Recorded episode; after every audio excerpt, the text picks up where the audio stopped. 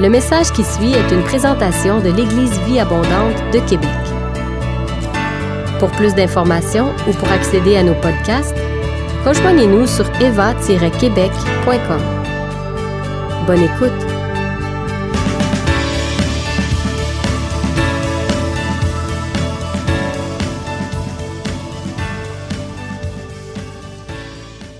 Ce matin, j'aimerais aborder 2 points avec vous. J'aimerais premièrement tenter de démystifier un personnage mystérieux de la Bible pour ensuite partager avec vous une découverte passionnante que j'ai faite concernant ce même personnage mystérieux. Je n'ai pas encore finalisé mon étude à ce sujet-là, mais déjà ce que j'ai découvert m'intrigue et m'interpelle. Et je crois, pour ceux qui sont parmi le leadership de l'Eva et ceux qui font partie de la famille Eva, que vous identifiez cette Église comme étant votre Église, je crois qu'il y a dans ce message et dans cette étude littéralement une révélation pour notre famille spirituelle qui est l'Eva. Et je ne prétends pas ou je ne crois pas avoir complètement cerné la largeur, la hauteur et la profondeur de la révélation. Je suis en train de l'investiguer. Je suis devant le Seigneur présentement, mais j'ai l'impression, mon impression et l'image que j'avais dans mon esprit, c'est que j'ai commencé à creuser un puits et il n'est pas encore terminé, ce puits-là, mais il y a quelque chose. Il y a un endroit qui nous est destiné en tant que famille spirituelle et j'aimerais vous partager et vous ouvrir mon cœur sur ce sujet-là ce matin et qu'ensemble, on puisse aller devant Papa et voir qu'est-ce qu'il y a exactement pour notre famille. Est-ce qu'on est ensemble là-dedans? Est-ce que ça vous va? Donc, c'est sûr que je pourrais prendre la décision de vous amener seulement tout ce qui est complètement abouti, tout ce qui est clair et finalisé dans mes réflexions. Il y a des moments aussi, j'aime vous partager le fruit de mes études, le fruit de les révélations que je reçois de la part du Seigneur, et c'est ce que je veux faire ce matin. Donc, dans les Écritures, il existe un personnage qui, à première vue, semble très mystérieux, et je parle de Melchisédek. Melchisédek est dans l'histoire de l'Église, et encore aujourd'hui, beaucoup de spéculations ont circulé et continuent à circuler à son sujet. On a dit à travers l'histoire de l'Église qu'on pensait que c'était le Saint-Esprit, que Melchisédek était le Saint-Esprit, que Melchisédek était peut-être un ange, qu'il était peut-être Jésus-Christ lui-même, ou qu'il était quelqu'un même de supérieur à Jésus-Christ. Donc, plusieurs théories ou plusieurs spéculations circulent au sujet de ce fameux Melchisédek. Pour ceux et celles qui ne savent pas de qui je parle, peut-être que le nom vous dit quelque chose, le nom vous est familier, mais laissez-moi vous dresser un petit peu le portrait du personnage biblique. La première fois qu'on entend parler de Melchisédek, c'est dans Genèse chapitre 14. Et à cet endroit-là, c'est du temps du vivant d'Abraham, avant qu'il soit nommé Abraham. Donc Abraham est là, et il y a une campagne de rois. Plusieurs rois se liguent pour aller faire une campagne et pour aller battre des peuples afin de pouvoir les piller, de pouvoir partir avec les différents membres de leur famille, partir avec les hommes et les femmes, partir avec leurs biens et de pouvoir retourner dans leur pays avec tous les biens de ces gens-là. Et c'est exactement ce qui a pris place. Ces peuples sont partis en campagne, ont gagné, les peuples païens, et ils sont revenus avec le butin et les gens de ces peuples qu'ils avaient conquis. Et ils ont ramené avec eux dans leurs prisonniers Lot, qui était le neveu d'Abraham. Et ils l'ont capturé finalement, ils l'ont ramené et ils sont partis avec lui, avec ses biens, avec les membres de sa famille. Et Abraham, qui n'était pas là quand tout ça s'est passé, a entendu parler que son neveu a été capturé et emmené captif par ces peuples païens-là. Donc, Abraham, à ce moment-là, prend une armée avec lui et il part à la rescousse de son neveu. Et finalement, il bat les rois en question, il ramasse le butin, il ramasse son neveu Lot avec sa famille, et ils reviennent avec tout le butin. Et ça nous dit que sur le chemin du retour, 2 rois viennent rencontrer Abraham, qui revient avec toutes les richesses, le butin qu'il vient d'acquérir. Et ça nous dit qu'alors qu'il est en train de revenir, un des rois qui est venu vers lui, ça a été Melchisédek. On peut lire dans Genèse 14, versets 17 à 20, « Après qu'Abraham fut revenu vainqueur, Melchisédek, roi de Salem, fit apporter du pain et du vin. Il était sacrificateur du Dieu Très-Haut. Il bénit Abraham et dit, « Béni soit Abraham par le Dieu Très-Haut, maître du ciel et de la terre. Béni soit le Dieu Très-Haut qui a livré tes ennemis entre tes mains. » Et Abraham lui donna la dîme de tout, ce qu'on doit comprendre par là, de tout son butin qu'il venait de conquérir dans cette razzia-là. Jusque-là, ça va quand même bien. Melchisédek semble simplement être un roi qui vient à la rencontre d'Abraham. Mais c'est dans l'épître de Paul, pas de Paul, mais dans l'épître aux Hébreux que ça se corse. L'auteur de l'épître aux Hébreux rapporte le même événement qu'on vient de lire à l'écran, qui est à l'écran présentement, mais avec des détails qui ont nourri toutes les spéculations au sujet de Melchisédek. Donc, l'auteur de l'épître aux Hébreux va dire, voici son interprétation et sa façon de rapporter l'événement. Hébreux 7, 1 à 3. « En effet, ce Melchisédek, roi de Salem, sacrificateur du Dieu Très-Haut, qui alla au-devant d'Abraham lorsqu'il revenait de la défaite des rois qui le bénit et à qui Abraham donna la dîme de tout, qui est d'abord, donc il parle ici de Melchisédek, qui est d'abord roi de justice, d'après la signification de son nom. Ensuite, roi de Salem, c'est-à-dire roi de paix, qui est sans père, sans mère, sans généalogie, qui n'a ni commencement de jour ni fin de vie, mais qui est rendu semblable au Fils de Dieu, ce Melchisédek demeure sacrificateur à perpétuité. » Quels sont ceux qui trouvent que ça commence à être un peu plus compliqué? Donc, essayons de faire juste le topo de ce qu'on vient de lire là. Melchisédek était le sacrificateur du Dieu Très-Haut. Il était un sacrificateur, selon l'auteur de l'Épître aux Hébreux, à perpétuité. Il était le roi de Salem. Salem veut dire paix. Quand on dit roi de Salem, c'est en fait, il était le roi de Jérusalem, Et on voit entre autres dans le Psaume 73, 3, que Dieu a établi sa tente à Salem et sa demeure à Sion. Donc, Sion et Salem, c'est un psaume, c'est un parallélisme qu'on appelle dans la poésie hébraïque et qui nous confirme que Salem était en fait une allusion à Jérusalem. Donc, Melchisédek était le roi de Jérusalem, un roi aussi qu'on appelait le roi de justice. En fait, le mot Melchisédek n'est pas un nom. Je m'appelle Benoît, mais lui ne s'appelait pas Melchisédek. En fait, Melchisédek n'était pas un nom, c'était un titre qui voulait dire « roi de justice », comme on a pu voir dans le texte d'Hébreux, dans le deuxième texte qu'on a lu ce matin. Donc, Melchisédek était roi de Salem, roi de justice. Il a béni Abraham et Abraham lui a donné la dîme de tout son butin. Ça nous dit que Melchisédek était sans père, sans mère, sans généalogie. Donc, il n'avait ni commencement de jour, ni de fin de vie. Et il était semblable au Fils de Dieu. Effectivement, ça complique le personnage de dire qui est-il finalement ce Melchisédek-là. Comme j'ai dit, il y avait toutes sortes de théories qui ont circulé à son sujet. Et on peut comprendre maintenant pourquoi il y a eu toutes sortes de spéculations qui ont circulé à son sujet. Donc, qui était ce Melchisédek au juste? Une des choses intéressantes qu'on doit souligner par rapport à ce personnage-là, c'est que c'est la première fois dans la Bible, dans Genèse, qu'on mentionne un sacrificateur. Et c'est la première mention, on part de Genèse 1, puis on arrive à Genèse 14, et c'est la première fois qu'on retrouve le mot « sacrificateur » dans la Bible. Et il faut se rappeler que c'est la première fois qu'on entend parler de sacrificateur, mais il n'y a pas de loi. La loi de Moïse va arriver 400 à 500 ans plus tard. Il n'y a pas de tribu de Lévi duquel découlent tous les sacrificateurs. Donc, c'est un sacrificateur qui arrive de nulle part. Il n'y a pas de sacerdoce dans le peuple d'Israël. Le peuple d'Israël n'existe pas encore. Donc, il vient d'où ce sacrificateur-là et qui est-il? Melchisédek était un souverain, dans le sens d'un roi. Il était un souverain qui réunissait à la fois la royauté et le sacerdoce. C'est-à-dire qu'il était à la fois un roi et un sacrificateur. Il était roi de justice à Jérusalem et il était le sacrificateur du Dieu Très-Haut. Ils étaient ensemble. Donc, son identité, c'était un roi qui était un sacrificateur. Le livre d'Hébreux, il faut se rappeler qu'est-ce que c'est.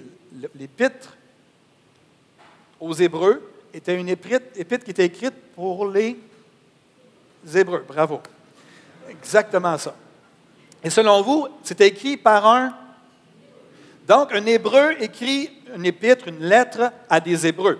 Donc, ils ont leur code, ils ont leur façon de voir les choses. Ils n'ont pas besoin d'expliquer les choses parce qu'un Hébreu qui parle à un autre Hébreu, ils ont la même culture, ils se comprennent entre eux. Donc, ils n'ont pas besoin de comprendre et donner tous les détails pour qu'un Québécois comprenne de quoi il parle. Donc, il faut garder ça à l'esprit. C'est ça le livre de l'auteur, l'Épître aux Hébreux, en fait. Et comme je l'ai mentionné dans ma fin de série sur les alliances, L'Épître aux Hébreux a été écrite parce que les Juifs, il y avait des Juifs qui considéraient de délaisser la Nouvelle Alliance pour retourner à la loi, de délaisser toute la croyance en Jésus pour aller vers la loi et le temple qui était encore là, qui s'exerçait encore, le temple était encore présent, les Lévites servaient encore dans le temple, on sacrifiait encore, on faisait les holocaustes, on exerçait la loi pleinement au moment que ça a été écrit, l'Épître aux Hébreux. Donc, il y a des gens, des Juifs qui disaient « pas sûr par rapport à Jésus, mais je considère de retourner vers l'ancienne alliance. » Et l'auteur, sa pensée, en résumé, c'est non, ne retournez pas vers l'ancienne alliance. Elle est appelée à disparaître. C'est la nouvelle alliance dans laquelle vous devez rester attaché, à laquelle vous devez rester attaché. Donc, lorsqu'on lit l'Épître aux Hébreux, on a une paire de lunettes québécoises et on regarde ces écrits-là avec une pensée nord-américaine contemporaine. Mais il faut se remettre dans le bain. Et qu'est-ce que ça voulait dire pour eux? Quel était le point de l'auteur de l'Épître aux Hébreux quand il parlait, entre autres, de Melchisédek? Jésus n'était pas quelqu'un, n'était pas de race sacerdotale. Ce n'était pas un descendant de la tribu de Lévi. Il était de la tribu de Juda.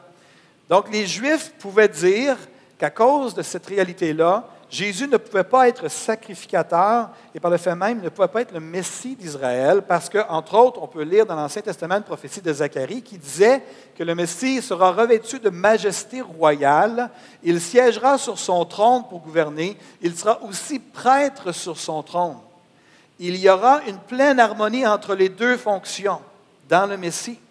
Donc, le Messie devait être à la fois un roi et un prêtre. Et donc, si Jésus n'était pas un descendant de Lévi, comment pouvait-il être un prêtre ou un sacrificateur? Vous comprenez l'enjeu? Donc, l'argument de l'auteur de l'Épître aux Hébreux était que Jésus est sacrificateur, mais non pas selon l'ordre des Lévites, mais selon l'ordre de Melchisédek. Quelques points importants que l'auteur veut faire comprendre à ses lecteurs juifs sont ceux-ci. Selon l'Ancien Testament, il existe deux sacerdoces, deux lignes de prêtres. Okay? Quand on parle de sacerdoce, c'est des lignes de prêtres, des gens qui officient en tant que prêtres du Dieu vivant. Il y avait la lignée d'Aaron, de la loi, et il y avait la lignée de Melchisédek, c'est ce qui est le point de l'auteur de l'Épître aux Hébreux. Le sacerdoce de Melchisédek était supérieur à celui d'Aaron. Le sacerdoce de Melchisédek était bien avant celui d'Aaron, de 4 à 500 ans avant Aaron, et tous les descendants de Lévi qui servaient à ce moment-là, lorsqu'il a écrit sa lettre, l'auteur de l'Épître aux Hébreux, quand il a écrit ça, c'est qu'il y avait les descendants d'Aaron qui servaient dans le temple à Jérusalem. Mais là, il dit, celui de Melchisédek était bien avant, et il était supérieur à tout ça. Et le sacerdoce d'Aaron était régi par des règles bien établies. Il y avait des règles qui étaient importantes pour être capable de servir dans le temple. Ce n'était pas n'importe qui pouvait aller servir dans le temple de Jérusalem. C'était seulement les descendants d'Aaron qui pouvaient le faire. Les sacrificateurs devaient donc être descendants d'Aaron. Il fallait qu'ils soient nés d'un père qui était un descendant d'Aaron et que leur mère ait été vierge lorsqu'elle s'est mariée. C'est-à-dire que si un sacrificateur d'Aaron mariait une veuve ou mariait une femme divorcée, l'enfant qui découlait de cette union avec une veuve ou une femme divorcée, si un homme naissait ou un enfant mâle naissait, il ne pouvait pas être un sacrificateur. Il était exclu du sacerdoce parce que ça devait absolument être un descendant d'Aaron avec une femme vierge. Et à ce moment-là, ça pouvait leur donner accès au sacerdoce. Donc, les sacrificateurs, les descendants d'Aaron, gardaient leur généalogie. Suivez-moi bien, ils gardaient leur généalogie très précieusement parce que ça confirmait leur droit à servir dans le temple et d'être un sacrificateur dans le temple du Dieu vivant, qui était le temple, qui était quasiment le centre de la terre à ce moment-là, spirituellement parlant. Donc, ils gardaient leur généalogie pour prouver, pour dire « je suis apte à servir dans ce temple ». Ça nous dit que Melchisédek était sans père, en faisant référence. Il était sans père sacrificateur. Il était sans mère qui avait les qualités que la loi exigeait de la femme de sacrificateur. Il était sans généalogie sacerdotale. Il n'avait pas cette généalogie-là. Il était 400-500 ans avant Aaron. Il ne pouvait pas être un descendant d'Aaron. Il existait 400-500 ans avant lui. Donc, les différences entre le sacerdoce de la loi et le sacerdoce de Melchisédek, dans le sacerdoce de Lévi, d'Aaron, les hommes pouvaient officier comme sacrificateurs à partir de l'âge de 30 ans jusqu'à l'âge de 60 ans. Ils avaient une carrière de 30 ans. Ils ne peuvent pas servir avant 30 ans. Ce n'est pas à cause que tu étais performant que tu pouvais accéder au sacerdoce. Tu pouvais simplement rentrer dans le sacerdoce de Lévi, d'Aaron à 30 ans, et tu en sortais automatiquement. Il n'y avait pas de négociation possible. Tu prenais ta retraite en tant que sacrificateur à 60 ans. Ça, c'est pour les sacrificateurs. Les souverains sacrificateurs, le souverain sacrificateur, le boss des sacrificateurs, avait un commencement et une fin de vie par rapport aux fonctions du sacerdoce suprême. Il ne commençait à exercer son sacerdoce qu'à la mort de son prédécesseur et il terminait sa carrière à sa mort. Vous me suivez? Donc, les sacrificateurs normaux, 30 à 60 ans. Le souverain sacrificateur commençait à servir lorsque son prédécesseur mourait. Puis après ça, lui, une fois qu'il rentrait et qu'il devenait souverain sacrificateur, c'était jusqu'à la fin de sa vie, jusqu'à son dernier souffle. C'était comme ça que ça fonctionnait. Mais ça n'avait pas été le cas pour Melchisédek. Il n'avait point eu de borne marquée dans les fonctions de son sacerdoce. Il n'y avait ni prédécesseur, ni successeur. On pouvait dire qu'il n'avait eu ni commencement, ni fin de vie sacerdotale. Est-ce que vous comprenez maintenant le sens de la pensée de l'auteur de l'Épître aux Hébreux? Est-ce que vous comprenez un petit peu quand il dit qu'il est sans... début de jour, ni fin de jour, il ne parle pas de que c'est un être éternel. Il parle au niveau sacerdotal, il s'adresse à des Juifs qui comprennent que leur chum a une carrière de 30 ans comme sacrificateur, puis que le souverain sacrificateur, lui, va être officier jusqu'à la fin de ses jours. Mais il dit, Melchisédek, ce n'était pas comme ça. Il n'y avait pas de prédécesseur. Il n'y avait pas toutes ces choses-là, ces conditions-là. Il n'était pas soumis à ces conditions-là. Faites-moi un signe que vous comprenez ce que je dis, là. J'ai l'impression de vous avoir perdu, là. Soit que c'est super intéressant, ou soit que j'en ai perdu quelques-uns en cours de route. Donc, il est en train de dire, sur le point de l'auteur de l'Épître aux Hébreux, il n'est pas en train de vouloir parler de Melchisédek pour parler de Melchisédek. Il est en train de dire, Jésus est un sacrificateur. Il n'est pas de la tribu de Lévi, il n'est pas un descendant d'Aaron, c'est un descendant du roi David. Mais il est un sacrificateur selon l'ordre de Melchisédek. Selon quelqu'un qui a été précédé et qui n'est pas soumis aux mêmes règles. Il n'est pas sous le sacerdoce de la loi. Donc, la question revient. Qui était Melchisédek? On a vu ensemble à la série sur les alliances que les alliances ont des canons, qu'ils ont des contextes. Et lorsqu'on regarde tout ça, c'est comme le contexte, on voit des fils conducteurs dans les contextes d'alliance. Et depuis longtemps maintenant, il est clair pour plusieurs théologiens que Melchisédek était en fait nul autre que Sem, le fils de Noé, qui a vécu plus de 600 ans en tout, et qui a vécu, il a subi ou a connu le déluge, et il a vécu pendant 600 ans. Et lorsqu'on regarde les généalogies du livre de Genèse, on se rend compte que non seulement Sem et Abraham ont vécu au même moment, mais que Sem, qui a vécu 600 ans, a dépassé la vie d'Abraham. C'est-à-dire que du temps de la vie de Sem, le fils de Noé, c'est 600 ans. Abraham a vécu à l'intérieur de ces 600 ans-là. Abraham est mort et Sem a continué à vivre après Abraham. Donc, selon les généalogies du livre de la Genèse, Sem aurait vécu plus de 30 ans après Abraham. Donc, Melchisédek n'était pas un être surnaturel, mais un vieil homme, à la fois roi et sacrificateur de Jérusalem. Ce n'était pas Jésus-Christ, c'était une représentation de Jésus-Christ, un type de Jésus-Christ pour ceux qui ont étudié un petit peu en théologie, mais ce n'était pas un personnage qui a apparu soudainement dans l'histoire biblique et qui a disparu après ça. Parce que Jérusalem aurait eu un roi dans un instant, puis après ça, il n'y aurait pas eu plus de roi. Non, c'était quelqu'un de physique. Pourquoi je vous parle de Melchisédek ce matin? Parce que c'est intéressant. Pour, premièrement, démystifier le personnage, car pour moi, il demeurait un personnage vraiment mystérieux jusqu'à quand même pas très longtemps. Et parce que j'ai réalisé aussi que pour vous, je crois que vous aimez ça, apprendre et découvrir des choses à travers la série sur les alliances. Vous avez apprécié le fait d'apprendre et de « Ah, qui telle chose ?» Vous faites des liens. Et on va faire justement un lien ce matin suite à ce premier enseignement-là.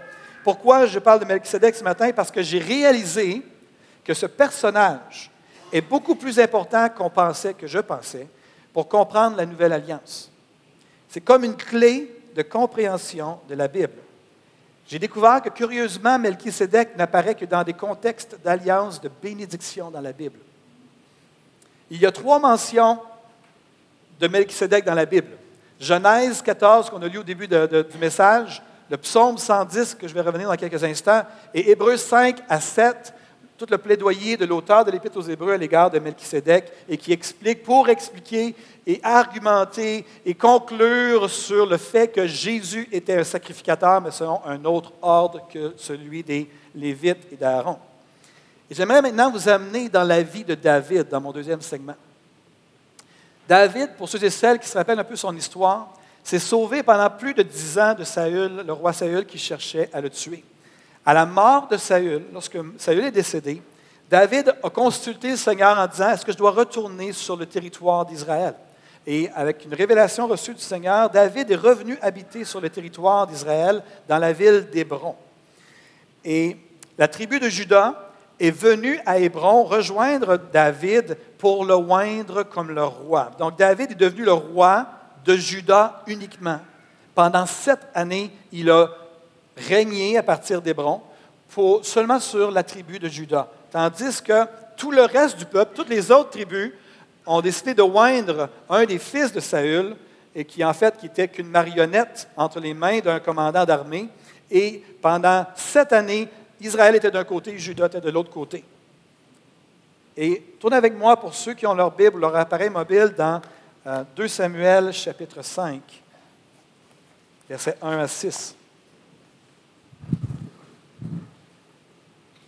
Vous avez le droit de tourner dans vos appareils mobiles, mais vous n'avez pas le droit de texter.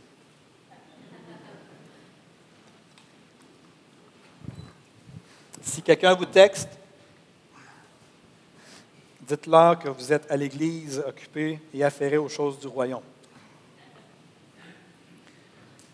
2 Samuel, chapitre 5, versets 1 à 6. Toutes les tribus d'Israël vinrent auprès de David à Hébron et dirent « Voici, nous sommes tes os et ta chair. Autrefois déjà, lorsque Saül était notre roi, c'était toi qui conduisais et qui ramenais Israël. L'Éternel t'a dit « Tu paîtras mon peuple d'Israël et tu seras le chef d'Israël. » Ainsi, tous les anciens d'Israël vinrent auprès du roi à Hébron, et le roi David fit alliance avec eux à Hébron. Devant l'Éternel, ils oignirent David pour roi sur Israël. David, était âgé de 30 ans lorsqu'il devint roi, il régna 40 ans. À Hébron, il régna sur Juda 7 ans et 6 mois, et à Jérusalem, il régna 33 ans sur tout Israël et Juda. Verset 6, « Le roi marcha avec ses gens sur Jérusalem contre les Jébusiens, habitants du pays. » Vous pouvez me regarder? David devient roi d'Israël. Il était roi pendant 7 ans de Juda. Il devient roi de Juda et de tout Israël. Et tout le monde vient sous son leadership. Et la première action, en tant que roi d'Israël, la première chose qu'il fait, on vient de l'oindre, les tribus viennent de lui dire « Règne sur l'ensemble du pays à nouveau, on vient de se réunifier, on vient s'unir sous ton leadership. » Et la première chose que David fait, c'est « Allons conquérir Jérusalem. » Ça fait minimum 300 ou 350 ans que le peuple d'Israël est installé en Israël, dans la terre de Canaan, et ils n'ont jamais conquis cette ville-là.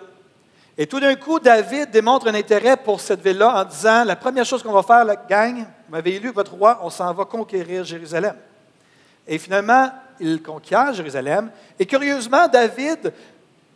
Alors qu'il rentre dans Jérusalem, qu'il s'installe à Jérusalem, il la surnomme de son nom. Et il dit, ce sera dorénavant la cité de David. Donc, il s'installe là, il crée une forteresse, il s'assure de ne jamais être délogé de cette forteresse-là, de la cité de David. Et par la suite, ça nous dit qu'il a la victoire sur les Philistins, les fameux ennemis de tout temps, de David et d'Israël, Donc, ils ont la victoire sur les Philistins. Et curieusement, David prend une deuxième décision importante dans son leadership, dans sa royauté. Il dit maintenant, c'est le temps de quitter Jérusalem avec mes guerriers d'élite. Il prend 30 000 guerriers d'élite et il part avec eux pour aller chercher un objet, qui est l'Arche de l'Alliance. Il part avec 30 000 guerriers pour un coffre.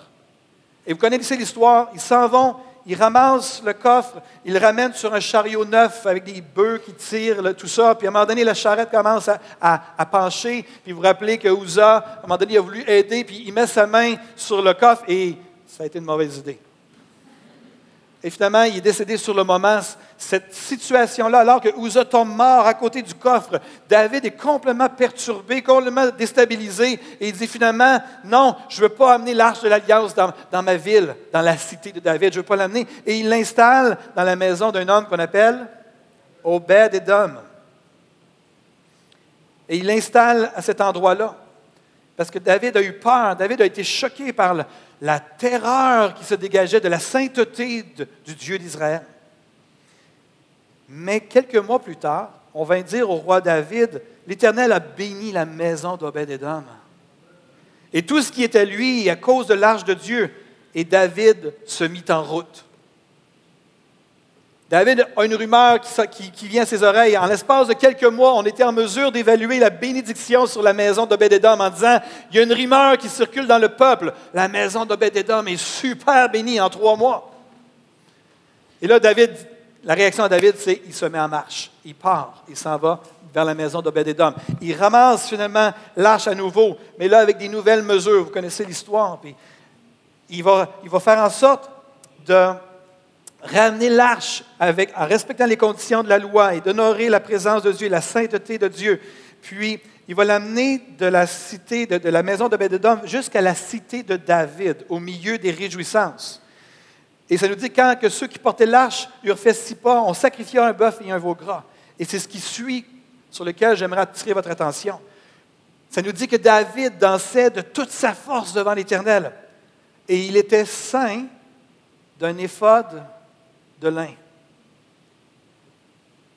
Et dans les cris de joie et les trompettes, David dansait devant l'arche avec un éphod de lin qui était, quel était ce vêtement-là? C'était un vêtement de sacrificateur. Et alors qu'ils entrent dans la cité de David, on connaît l'histoire que Michal, la fille de Saül, l'épouse de David, méprise David, qui est habillé avec un éphod de lin et qui danse devant l'Éternel. Et après qu'on lui a amené l'arche de l'Éternel et qu'on l'a mis à sa place dans la tente que David avait dressée pour l'arche, ça dit ceci, « David offrit devant l'Éternel des holocaustes et des sacrifices d'action de grâce. » Quand David eut achevé d'offrir les holocaustes et les actions de grâce, il bénit le peuple au nom de l'Éternel des armées. J'aimerais vous lire un autre texte, dans 1 Samuel 13, versets 9 et 11, qui dit « Alors Saül dit, « Amenez-moi l'holocauste et les sacrifices d'actions de grâce. » Et il offrit, et Saül offrit l'holocauste. Comme il achevait d'offrir l'holocauste, voici Samuel arriva, et Samuel dit, « Qu'as-tu fait là? Tu as agi comme un insensé. » Est-ce que ça ne vous titille pas, hein, l'idée que Saül offre des holocaustes et des sacrifices, puis qu'on lui reproche et que finalement la royauté lui est enlevée, que de l'autre côté, vous avez un David qui est habillé avec un éphod de lin et qui offre des holocaustes et des sacrifices qu'il n'est pas sanctionné? La différence entre les deux, de ce que je comprends, c'est que Saül avait eu un mandat très clair ou des instructions très claires de la part de Samuel qui disait, dans tant de jours, on va se donner rendez-vous à tel endroit, attends-moi, je vais faire les sacrifices, puis après ça, on va partir en guerre. Et Saül a désobéi à cette instruction du prophète Samuel, et il a offert ça parce qu'il avait peur que les gens le quittent et que l'armée l'abandonne. Donc, il avait de mauvaises motivations, et il n'était pas en mesure de faire ça. Et je reviens, David, lui, il n'y a pas d'instruction particulière, mais David va chercher l'arche. Il conquiert Jérusalem. Après ça, il dit, il faut que j'aille chercher l'arche et que je l'amène dans la cité de David. Et ça dit que lorsqu'il était devant l'arche, il s'habille avec un éphod de lin qui est le vêtement de sacrificateur. Et il avance vers Jérusalem en dansant de toute sa force. Et il arrive à Jérusalem, ils installent l'arche. Et par la suite, ça dit que David lui-même offre les holocaustes, offre les sacrifices d'action de grâce. Qu'est-ce que David était en train de faire? Qu'est-ce qu'il avait en tête au juste? Il offre lui-même les holocaustes et les sacrifices d'action de grâce. David est en train de remplir les fonctions d'un prêtre. Il bénit le peuple avec la nourriture. Il part pour bénir sa maison. Il rentre, c'est là que Michal va l'accueillir avec tellement une belle attitude. Mais il venait pour bénir sa maison. Il venait comme un sacrificateur de sa maison. De toute évidence, David avait une idée bien précise en tête. Après avoir installé l'Arche de l'Alliance sous la tente, quel a été le prochain souhait de David? Construire un temple. Et c'est à ce moment-là que Dieu va venir et va dire, à travers du prophète Nathan, « Non, tu ne construiras pas mon temple, mais je m'engage et je scelle une alliance de bénédiction avec toi. Et je vais te construire une maison et tout ça. Et ça ne sera pas toi, ça va être ton fils qui va construire le tout. » Et ça nous dit, vous pourrez aller lire à la fin du livre des Chroniques, dans 2 Chroniques 28 ou 1 Chronique 28, ça nous dit, 28 et 29, que David, dans le reste de sa vie, savez-vous ce qu'il a fait? Il a tout préparé pour que les matériaux et les plans, et ça nous dit même, il va dire, il va donner ça à Salomon, voici tous les plans, comment tu dois faire les choses, et tous les détails, le poids du chandelier, tout ça, il va donner toute l'information à Salomon, puis il va dire, j'ai reçu ça de Dieu lui-même, toutes ces instructions-là. Et il dit, j'ai tout préparé l'or, j'ai tout préparé les matériaux, et non seulement ça, il dit, à ma mort, je donne tous mes biens, tout mon or, et je donne ça pour la construction du temple. Quels sont ceux qui sentent qu'il y a quelque chose dans l'air, que David est après quelque chose, il cherche quelque chose? Pour moi, c'est évident, là je passe plein de détails, mais c'est évident que David est en train de chercher à vivre quelque chose de particulier. Et permettez-moi de soumettre quelle idée il avait en tête de toute évidence. David aspirait à devenir un nouveau Melchisédek, c'est-à-dire le nouveau roi-prêtre de Jérusalem. Un sacrificateur du Dieu Très-Haut qui est à la fois un roi et un sacrificateur. David, lorsqu'il est devenu roi, avant même de devenir roi de tout Israël, avait déjà ça en tête, en mire. Première étape, c'était de conquérir Jérusalem. Deuxième étape, c'était d'amener l'arche à Jérusalem. Troisième, c'était de construire un temple et de devenir un souverain sacrificateur sur toute une équipe. Et quand on lit effectivement à la fin de sa vie, il va même donner tous les détails par rapport aux sacrificateurs, de comment ils devraient fonctionner. Il avait tout pensé à ça ou il avait tout reçu ça. Ça, c'est la question qu'on doit se poser. Un jour, David s'assoit et sous l'inspiration du Saint-Esprit, il écrit un psaume. Il s'assoit et il écrit un psaume qui est le psaume 110.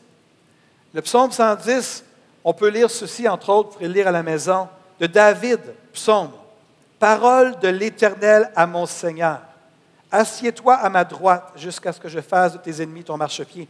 L'Éternel étendra de Sion le sceptre de ta puissance, domine au milieu de tes ennemis. L'Éternel l'a juré, il ne s'en repentira point. Tu es sacrificateur pour toujours, à la manière de Melchisédek. » Donc, ce David-là, ce que je vous raconte là, David un jour s'assoit et sous l'inspiration de l'Esprit reçoit ça, reçoit la révélation du psaume 110 et de la part du Seigneur, il écrit le concernant « Assieds-toi à ma droite ». Il y a quelque chose qui est particulier par rapport à ce psaume-là, je vais en parler dans quelques instants, mais « Jusqu'à ce que je fasse de tes ennemis ton marchepied, l'Éternel étendra de Sion, de Jérusalem, le sceptre de ta puissance, domine au milieu de tes ennemis, l'Éternel l'a juré, il ne s'en repentira point. Tu es sacrificateur pour toujours à la manière de Melchisédek. » Savez-vous quel est le titre qu'on donne à ce psaume-là?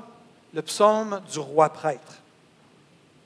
Et le psaume 110 est le texte et le passage de l'Ancien Testament le plus cité et le plus sous-entendu dans tout le Nouveau Testament. Le texte le plus cité dans le Nouveau Testament, c'est le psaume 110. C'est exactement ce que je vous parle là. Je vous parle ici d'une clé de compréhension que Melchisédek, le sacerdoce, et l'idée que David a cherché à devenir un nouveau Melchisédek, c'est vraiment quelque chose d'important et de très centrale à la compréhension de la Nouvelle Alliance. Ce psaume est comme une clé de compréhension. Est-ce que vous vous rappelez de la fois lorsque Jésus a envoyé 70 disciples faire du ministère? Lorsqu'il les a envoyés, ils ont vécu il leur a donné le pouvoir de chasser les démons, de guérir les malades. Ils sont revenus après leur mission. Ils étaient tellement excités. Vous vous rappelez de ça? Ils y reviennent, ils sont tous excités. Ils disent, Seigneur, même les démons nous sont soumis en ton nom. C'est incroyable. Là, on voyait, là, Jésus va répondre, je voyais Satan tomber du ciel comme un éclair. Voici, je vous ai donné le pouvoir de marcher sur les serpents et les scorpions et sur toute la puissance de l'ennemi et rien ne pourra vous nuire. Quels sont ceux qui aiment ce verset-là? Ça, c'est un de mes préférés. Et là, Jésus, ça dit que Jésus, à ce moment-là, il dit, réjouissez-vous pas juste que les démons vous sont soumis, que les malades guérissent, mais réjouissez-vous de ce que votre nom est dans les cieux. Mais c'est ce qui suit qui m'a interpellé. En ce moment même, ça dit, Jésus tressaillit de joie. Il fut rempli du Saint-Esprit. Il dit, je te loue, Père, Seigneur du ciel et de la terre, de ce que tu as caché ces choses aux sages et aux intelligents, et de ce que tu les as révélées aux enfants. Oui, Père, je te loue de ce que tu l'as voulu ainsi. Toutes choses m'ont été données par mon Père, et personne ne connaît qui est le Fils, si ce n'est le Père, ni qui est le Père, si ce n'est le Fils, et celui à qui le Fils veut le révéler. Et alors que Jésus, il tressaille, il est en train de dire toutes ces choses-là, ça nous dit ceci, il se tourne vers ses disciples. En se tournant vers les disciples, il leur dit en particulier à ses disciples, « Heureux les yeux qui voient ce que vous voyez, car je vous dis que beaucoup de prophètes et de rois ont désiré voir ce que vous voyez et ne l'ont pas vu, entendre ce que vous entendez et ne l'ont pas entendu. » Et je crois qu'il y a deux sens à beaucoup de prophètes et de rois. Et je crois que David a vu ça à l'avance et que David aurait voulu vivre ce que les disciples vivaient à ce moment-là. Et j'ai toujours vu ce verset-là dans le passé comme que « Heureux pour vous les gars parce que vous me voyez et vous m'entendez. » Mais je pense qu'il y avait aussi une dimension, c'est heureux alors que vous revenez de votre mission, que vous avez vu les gens être guéris, les gens être délivrés, tout ça. Vous revenez avec tout ça, vous avez entendu les témoignages. Heureux ceux qui voyaient ce que vous voyez. Il y a des rois qui auraient voulu voir ce que vous avez vu dans votre mission. Il y a des rois qui auraient voulu voir les morts ressuscités, de voir les démons quittés, de voir ces choses-là. C'est des choses qu'ils ont entrevues, comme dit l'apôtre Pierre dans son épître. Ils les ont entrevues de loin. Ils en ont fait même leur investigation. Ils les ont vues, mais ce n'était pas de leur temps. Mais David, dans son temps, a vu qu'il y avait quelque chose qui était possible, une identité qui était disponible, ce que j'appellerais une opportunité d'identité, de devenir le Melchisédek de son temps, de devenir un sacrificateur du Dieu Très-Haut pour être une bénédiction pour l'ensemble des nations de la terre. Il a vu une porte ouverte. Il a marché dans cette direction-là. Il a voulu devenir tout ce que Dieu pouvait lui permettre de devenir. Melchisédek était un roi et un prêtre. David était un roi et un prêtre. Jésus était un roi et un prêtre. Et vous et moi sommes des rois et des prêtres. Avec l'Esprit de Dieu qui est en nous, Jésus est notre souverain sacrificateur. On est d'accord? Le point, dans Hébreux 8, 1, ça nous dit ceci. Le point capital de ce qui vient d'être dit, quand quelqu'un dit quelque chose de cette façon-là, c'est vrai que c'est important. Il va dire, voici le point capital. Nous avons un tel souverain sacrificateur qui s'est assis à la droite du trône de la majesté divine dans les cieux. Quand ça dit qu'il s'est assis à la droite du trône de la majesté divine dans les cieux, c'est une référence à Psaume 110. Tous les Juifs savaient qu'en entendant Jésus s'est assis à la droite, ils savaient, c'était le psaume 110, l'accomplissement de psaume 110. Et on est tous d'accord, et on le sait, nous, en tant que gens de la Nouvelle Alliance, que nous avons un souverain sacrificateur. On le sait tous, et on est bénis. Ça nous dit d'ailleurs, approchons-nous donc avec assurance du trône de la grâce, parce qu'on a un souverain sacrificateur qui est là. Mais la chose souvent qui passe sur notre radar, c'est ce que j'appellerais ce matin l'opportunité d'identité. On n'a pas juste un souverain sacrificateur vers qui on peut aller pour être secouru. Jésus est un souverain sacrificateur.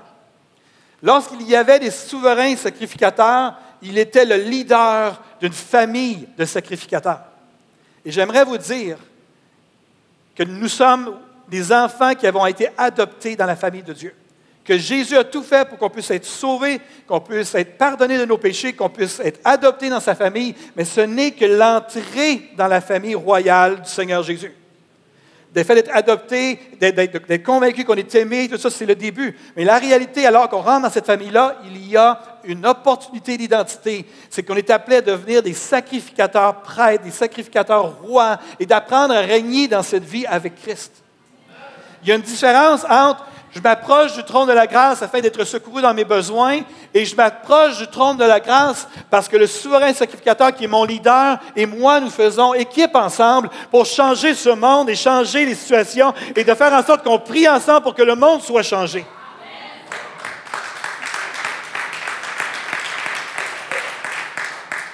Jésus est un souverain sacrificateur qui exerce son leadership sur une famille de sacrificateurs. Et c'est une bonne nouvelle pour vous.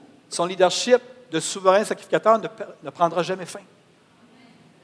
De génération en génération, Jésus va être le sacrificateur, le souverain sacrificateur de nos enfants et de leurs enfants. Et des enfants, des enfants et des enfants. Et peu importe, quand Jésus reviendra, il va être là. Apocalypse 1, 5 à 6 dit, Jésus nous aime. Quelqu'un peut dire amen? Jésus nous a délivrés de nos péchés par son sacrifice. Jésus a fait de nous un peuple de rois, des prêtres au service de Dieu, son Père. À lui soit donc la gloire et le pouvoir pour l'éternité. Amen. Notre identité à nous qui nous est acquise, c'est une identité de roi et de sacrificateur.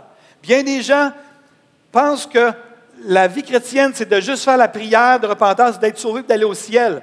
C'est que si vous vivez 3% de ce que c'est la vie chrétienne, si c'est votre façon de voir la vie chrétienne, vous avez une opportunité d'identité, c'est de réaliser, de saisir comme David dans l'Ancien Testament, de dire « J'ai l'opportunité de devenir un roi sacrificateur. » David a tout fait. Il a fait les démarches nécessaires pour devenir ce roi sacrificateur-là. Et mon interpellation pour nous en tant que famille spirituelle, c'est que nous sommes appelés à passer du mode de « je suis un bénéficiaire de la grâce de Dieu » à « je suis partie prenante d'un royaume qui est en train de s'étendre sur la terre et je veux être vraiment un sacrificateur roi qui excelle sous le leadership du souverain sacrificateur. » Est-ce que des gens qui sont intéressés par rapport à ce que je dis ce matin?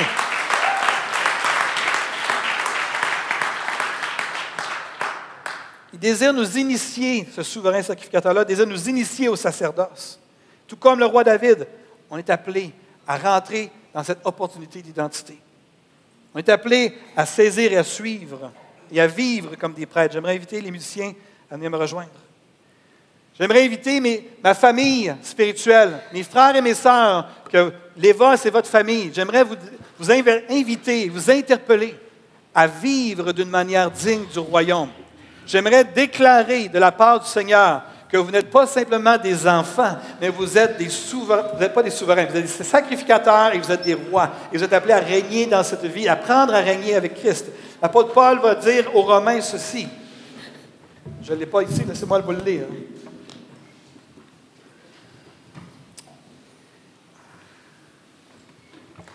À plus forte raison, ceux qui reçoivent l'abondance de la grâce et du don de la justice régneront-ils dans la vie par Jésus-Christ? Romains 5, verset 17. Donc, on a deux dimensions dans notre identité. Identité de sacrificateur, c'est-à-dire qu'on est appelé à vivre une vie d'exclusivité dans notre communion avec le Seigneur. En tant que famille de sacrificateurs, il n'y a pas de place pour le péché dans nos vies. Je sens dans mon esprit que depuis déjà quelques mois et que présentement on est dans une saison où le Seigneur interpelle des gens qui sont liés par le péché. Le Seigneur vous interpelle à venir et à rentrer dans votre identité pour être libéré de ça. Le but de la croix, ce n'était pas simplement de nous libérer du péché, c'était pour changer notre identité. S'il y a des gens ici ce matin, que tu caches ton péché, tu caches ton brisement et tout ça, j'aimerais t'inviter à venir à la lumière de Christ et de dire, je me repens de ça et je vais être libéré de ça. Parce que je ne veux pas passer ma vie à me battre avec le péché alors que mon opportunité d'identité, c'est de devenir un souverain prêtre, un souverain sacrificateur, un roi sacrificateur. Moi, je veux connaître ça, donc je viens devant toi, Seigneur, je vais être libéré de ça. C'est fini de m'amuser avec le péché, je renonce à ça et je viens vers toi afin de rentrer pleinement dans mon identité. Donc, s'il y a des gens ce matin qui vivaient dans des combats au niveau du péché, des péchés qui sont récurrents, j'ai un frère qui m'a écrit il y a de ça quelques temps, qui m'a juste une confession par courriel. Il dit, je me bats avec tel péché et je suis tanné de ça, je veux pouvoir passer à autre chose. Est-ce que vous pouvez m'aider? Et vous saviez à quel point ça m'a réjoui. Je sentais la réjouissance, le tressaillement de l'esprit de dire, c'est exactement ce qu'il doit faire. On peut passer notre vie à se battre avec le péché, ou on peut vaincre le péché et après ça, aider d'autres personnes à rentrer dans le royaume. Sacrificateur, pas d'idole, exclusif, consacré. On utilise déjà tous les outils pour être libérés sont là, sont présents. La confession, la repentance, se détourner de ça. La confession à un frère de confesser ce qu'on a pu faire, ce qu'on a pu dire, et d'être restauré, être vraiment renouvelé dans notre identité. Un sacrificateur, c'est quelqu'un qui prie, qui a une intimité avec le Père. J'aimerais vous inviter, vous encourager à continuer à persévérer dans votre vie de prière et de ne pas lâcher le morceau, de ne pas être juste dans des prières polies, gentilles et des listes d'épicerie, mais qu'il y a des moments pour un sacrificateur qui vient devant Dieu et qui dit « Ça suffit, je veux passer à autre chose ». Qu'il y ait des moments pour crier devant Dieu. Jésus l'a fait lorsqu'il était sur cette terre, de crier devant Dieu et de dire « Il faut passer à autre chose. Seigneur, je veux ma victoire. Seigneur, je le veux et je ne te lâcherai pas. Je ne lâcherai pas le morceau, le bord de ton vêtement tant que je n'aurai pas ça. » De ne pas accepter l'inacceptable, de ne pas tolérer l'intolérable, de ne pas admettre l'inadmissible. On reste devant le Seigneur et on insiste, on ne lâche pas et on persévère. J'aimerais dire à tous mes frères et mes sœurs de l'Éva, lorsque vous priez à la maison, lorsque vous priez soit en tant qu'individu, en tant que couple, en tant que famille, en tant que peu importe avec vos amis, j'aimerais vous dire que tout ça nourrit l'environnement de prière à l'Éva. J'aimerais vous encourager à prier et à chercher Dieu et à vous attendre au Seigneur.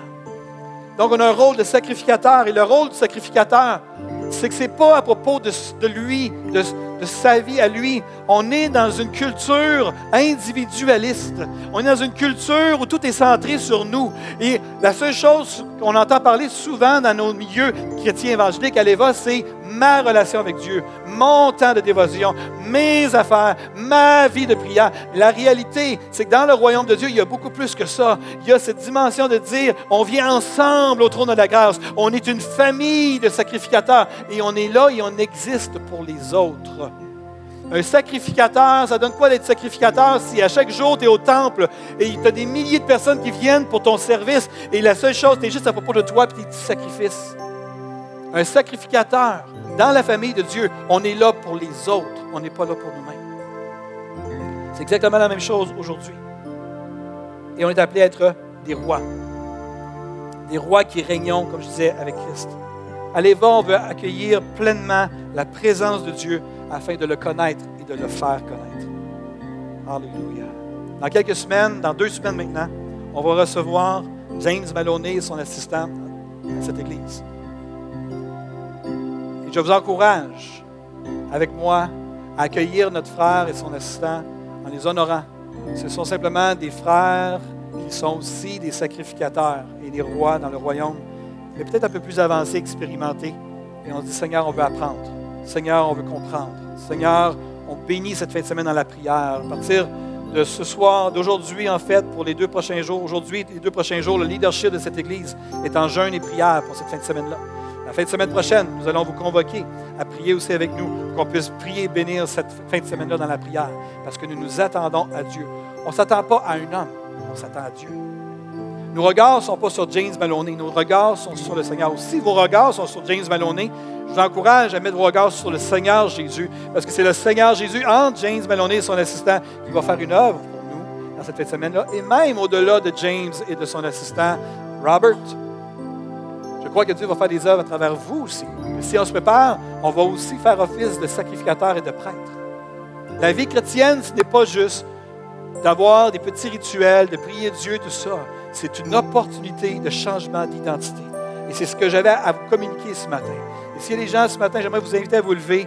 J'aimerais vous inviter à répondre à ce message, à votre façon. Il y a peut-être des gens qui, alors qu'on va entonner un chant pendant quelques minutes, il y a peut-être des gens qui vont dire, moi, je sens le besoin d'avancer. Il y a quelque chose dans mon cœur qui brûle ce matin et j'aimerais pouvoir dévotionner devant le Seigneur. Il y a des gens, peut-être c'est à votre place que vous allez vouloir vivre le tout et de vous consacrer au Seigneur. Il y a des gens ce matin, alors que je parlais du péché, vous dites, c'est moi ça.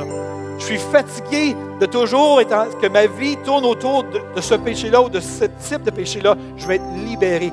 Tournez-vous vers le Seigneur de façon passionnée et dites, je veux rentrer dans cette opportunité d'identité-là, dans le nom de Jésus. Alléluia. Amen. Amen. Si vous avez aimé ce message, nous vous invitons à vous joindre à nous lors de nos rencontres du dimanche matin. Vous trouverez l'horaire et l'emplacement de nos réunions sur notre site internet eva-québec.com. N'hésitez pas à communiquer avec nous et que Dieu vous bénisse.